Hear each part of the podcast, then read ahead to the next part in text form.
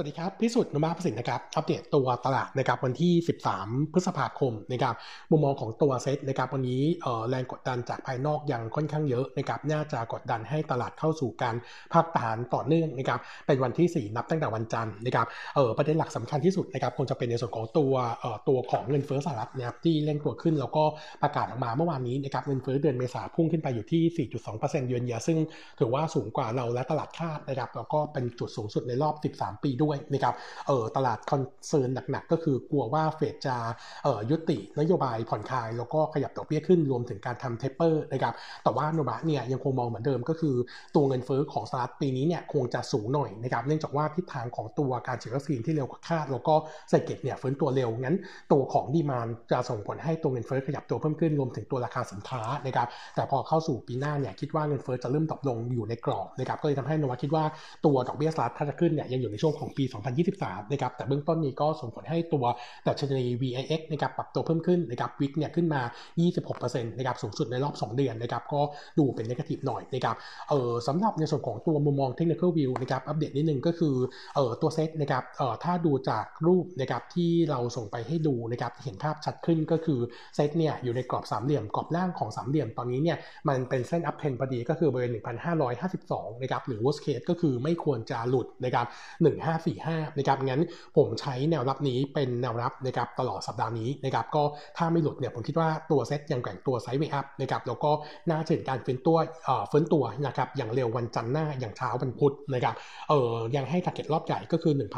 1,660 จุด ผมคิดว่ายังมีโอกาสได้เห็นอยู่เดี๋ยวสัปดาห์หน้าเนี่ยประกาศงบเป็นวันสุดท้ายเป็นเช้าวันที่ 18นะครับงั้นตัวตลาดน่าจะผันผวนหน่อยแต่หลังจากนี้เนี่ยทุกคนคงจะไปรอฟังมิ팅นะครับซึ่งส่วนใหญ่คงมองทิศทางโดยรวมสำหรับ second half เนี่ยดีขึ้นนะครับส่วนเอาลุกนะครับอัปเดตนิดนึงพอดีทางทีมกลยุทธ์นะครับลองไปดูว่า ในช่วงที่เงินเฟ้อสหรัฐขึ้นมานะครับจะเอฟเฟกกับตลาดหุ้นยังไงบ้างนะครับก็คือถ้าเราไปดูนะครับในส่วนของตัวตัวสหรัฐนะครับ S&P 500 เนี่ยนับตั้งแต่ปี 2020 เป็นต้นมานะครับตัวของเงินเฟ้อเคยขึ้นแรงๆทั้งหมดเนี่ยหรอบนะครับ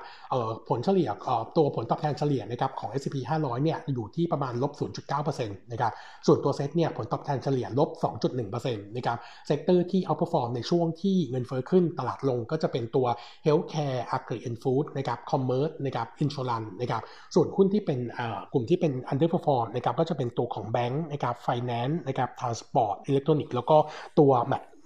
material นะครับ เออก็เลยตรงนี้ก็คงจะเป็นกลยุทธ์ในที่วันถัดไปนะครับ งั้นมุมมองของเซตนะครับในมุมมองใหญ่นะครับที่เซตยังอยู่ในเส้น uptrend ใหญ่ ผมก็เลยคิดว่าย่อลงมาเนี่ยยังถือว่าสะสมตัวหุ้นได้นะครับ เอออัปเดตหุ้นรายตัวนิดนึงนะครับจะมีตัวของ KCE นะครับต้องบอกว่า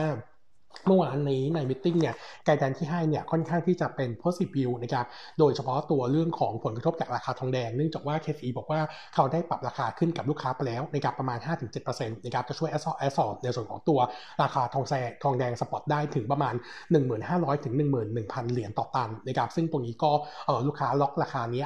ไปได้ประมาณสัก 6 เดือนนะครับงั้นถ้าในช่วง 6 เดือนนี้ ราคาแกว่งตัวไม่เกินพันหนึ่งหนึ่งหมื่นหนึ่งพันเหรียญนะครับเราคิดว่าผลกระทบไม่ได้ผลกระทบไม่เยอะนะครับอันที่2นะครับเรื่องของ semiconductor shortage ที่ตอนนี้กลุ่มชิ้นส่วนอิเล็กทรอนิกส์หลาย ๆ กลุ่มค่อนข้างเป็น negative view เนี่ยแต่ว่าสำหรับตัว KCE ต้องบอกว่าตัวลูกค้าของเขานะครับยังค่อนข้างมุมมองเป็นบวก เนื่องจากว่าผลกระทบเนี่ยต่ำมากนะครับเนื่องจากว่าตัวมาตรการกระตุ้นเศรษฐกิจโดยเฉพาะกลุ่ม auto ทั้งในสหรัฐแล้วก็ยุโรปเนี่ยเอ่อยังทำให้ลูกค้าเร่งคำสั่งซื้อเข้ามาส่งผลให้ปัจจุบันนี้ KCE เนี่ยเอ่อตัวเอ่อใช้ตัว utilization rate นะครับเต็มถึง 100%จนถึงช่วงของสิ้นปีแล้วนะครับส่วนเป้าหมายนะครับปีนี้เอ่อ KCE ขยับตัวท a r g e t นะครับจากเดิม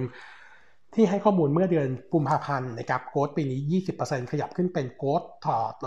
top line นะครับ growth 20%เป็น 28%นะครับแล้วก็ตัวของ gross margin จากเดิม 25 เป็น 27ถึง28%ก็ค่อนข้าง positive อยู่แล้วก็ปีนี้เนี่ยกำลังการผลิตเพิ่มขึ้น 20%มาอยู่ที่ 3.6 ล้านตารางฟุตนะครับส่วนแผนการสร้างโรงงานใหม่นะครับตอนนี้ซื้อที่ที่นิคมรจนะนะครับ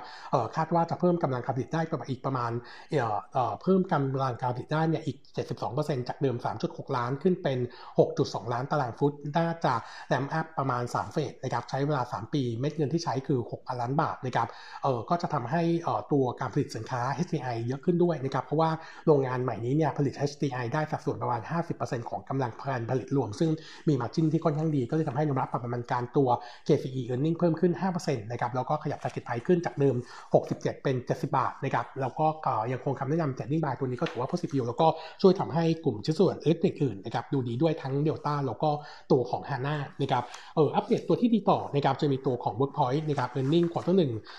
รายงานออกมา bottom line ดีกว่าคาด 200%นะครับอยู่ที่ 118 ล้านบาทนะครับหลักๆเนี่ยเป็นผลมาจากการบริหารต้นทุนที่ค่อนข้างดีกว่าประมาณการนะครับส่งผลให้ s g n a to sale นะครับน้อยกว่าคาดนะครับรายงานออกมา quarter นี้นะครับตกลง 23%เยือนเยียแล้วก็ตกลง 29% Q&Q ขณะที่รายได้จาก Workpoint TV นะครับอยู่ที่ 556 ล้านโต 10%เยือนเยียและ Q&Q นะครับเนื่องจากว่ารายการใหม่ๆได้รับความนิยมโดยเฉพาะนะครับตัวนักร้องข้ามกำแพงแล้วก็หัวใต้ไต่ก่อนถึงแม้ว่าตัวเรตติ้งจะไม่ได้ peak นะครับเหมือนกับตัวเอ่อรายการ The Mask Singer นะครับแต่ว่าต้องบอกว่าแสกระแสตอบรับค่อนข้างดี แล้วก็เป็น talk talk of the town ด้วยนะครับก็เลยทำให้มุมมองของ Workpoint เนี่ยเรามอง positive นะครับเราปรับ e a r n i n g ปีนี้นะครับเพิ่มขึ้นจากเดิม 63%แล้วก็ขยับ target price ขึ้นเป็น 29.25 บาทนะครับก็ recommend ขยับขึ้นนะครับจากเดิม reduce ขึ้นเป็น buy นะครับเออสำหรับตัวที่เป็น negative view หน่อยนะครับก็จะมีตัวของ CPALL นะครับ earning quarter 1รายงานออกมา ต่ำสุดในรอบ 7 ปี แล้วก็ disappoint ไป 23%นะครับ bottom line อยู่ที่ 2,600 ล้านบาทนะครับ drop ลง 54%เยือนเยียนะครับ อันนี้เป็นผลมาจากตัวโควิดทำให้ตัว traffic น้อยลง แล้วก็รวมถึงตัว gross margin ของร้านสะดวกซื้อ quarter นี้เนี่ย drop ลง 50 bip year on year และคิวคิวนะครับจากเดิมที่เราคาดว่าจะแฟดนะครับลงมาเหลืออยู่ที่ 28.5%นะครับอันนี้เป็นผลมาจากตัวเออสินค้าที่มี margin ต่ำนะครับแล้วก็มีการทำโปรโมชั่นเรื่องอิ่มคุ้ม แล้วก็ขายยกแพ็คด้วยนะครับก็เลยทำให้margin ดูแย่ ส่วนที่ 2 ที่ดูแย่กว่าคาดก็คือเรื่องของส่วนแบ่งกำไรจากโลตัสนะครับเพราะว่าตัวบริษัทลูกของตัวเอ่อเอ่อของ CPALL ก็คือ CPRH นะครับซึ่งถือหุ้นในโลตัสจากเดิมที่คาดว่าจะมีส่วนแบ่งกำไร 660 ล้าน ออกมาจริงแค่ 36 ล้านนะครับบริษัทแจ้งว่าเป็นผลมาจากการเอ่อ rebrand ธุรกิจนะครับแล้วก็มีการวางระบบไอทีใหม่นะครับก็คิดว่า CPALL earning ที่แย่ quarter หนึ่งจะชิ่งไปกระทบกับตัวของ CPF ซึ่งจะ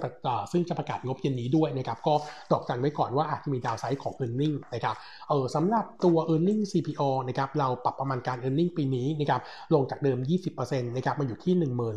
14,150 ล้าน แล้วก็ปรับ target price ลงจากเดิม 73.5 เป็น 68 บาทนะครับเออดาวเกตคำแนะนำเหลือ getting buy นะครับส่วนอีกตัวหนึ่งแย่ด้วยนะครับก็คือ WHA นะครับ earning quarter 1แย่กว่าค่า 16% bottom line ที่ 135 ล้านบาทนะครับ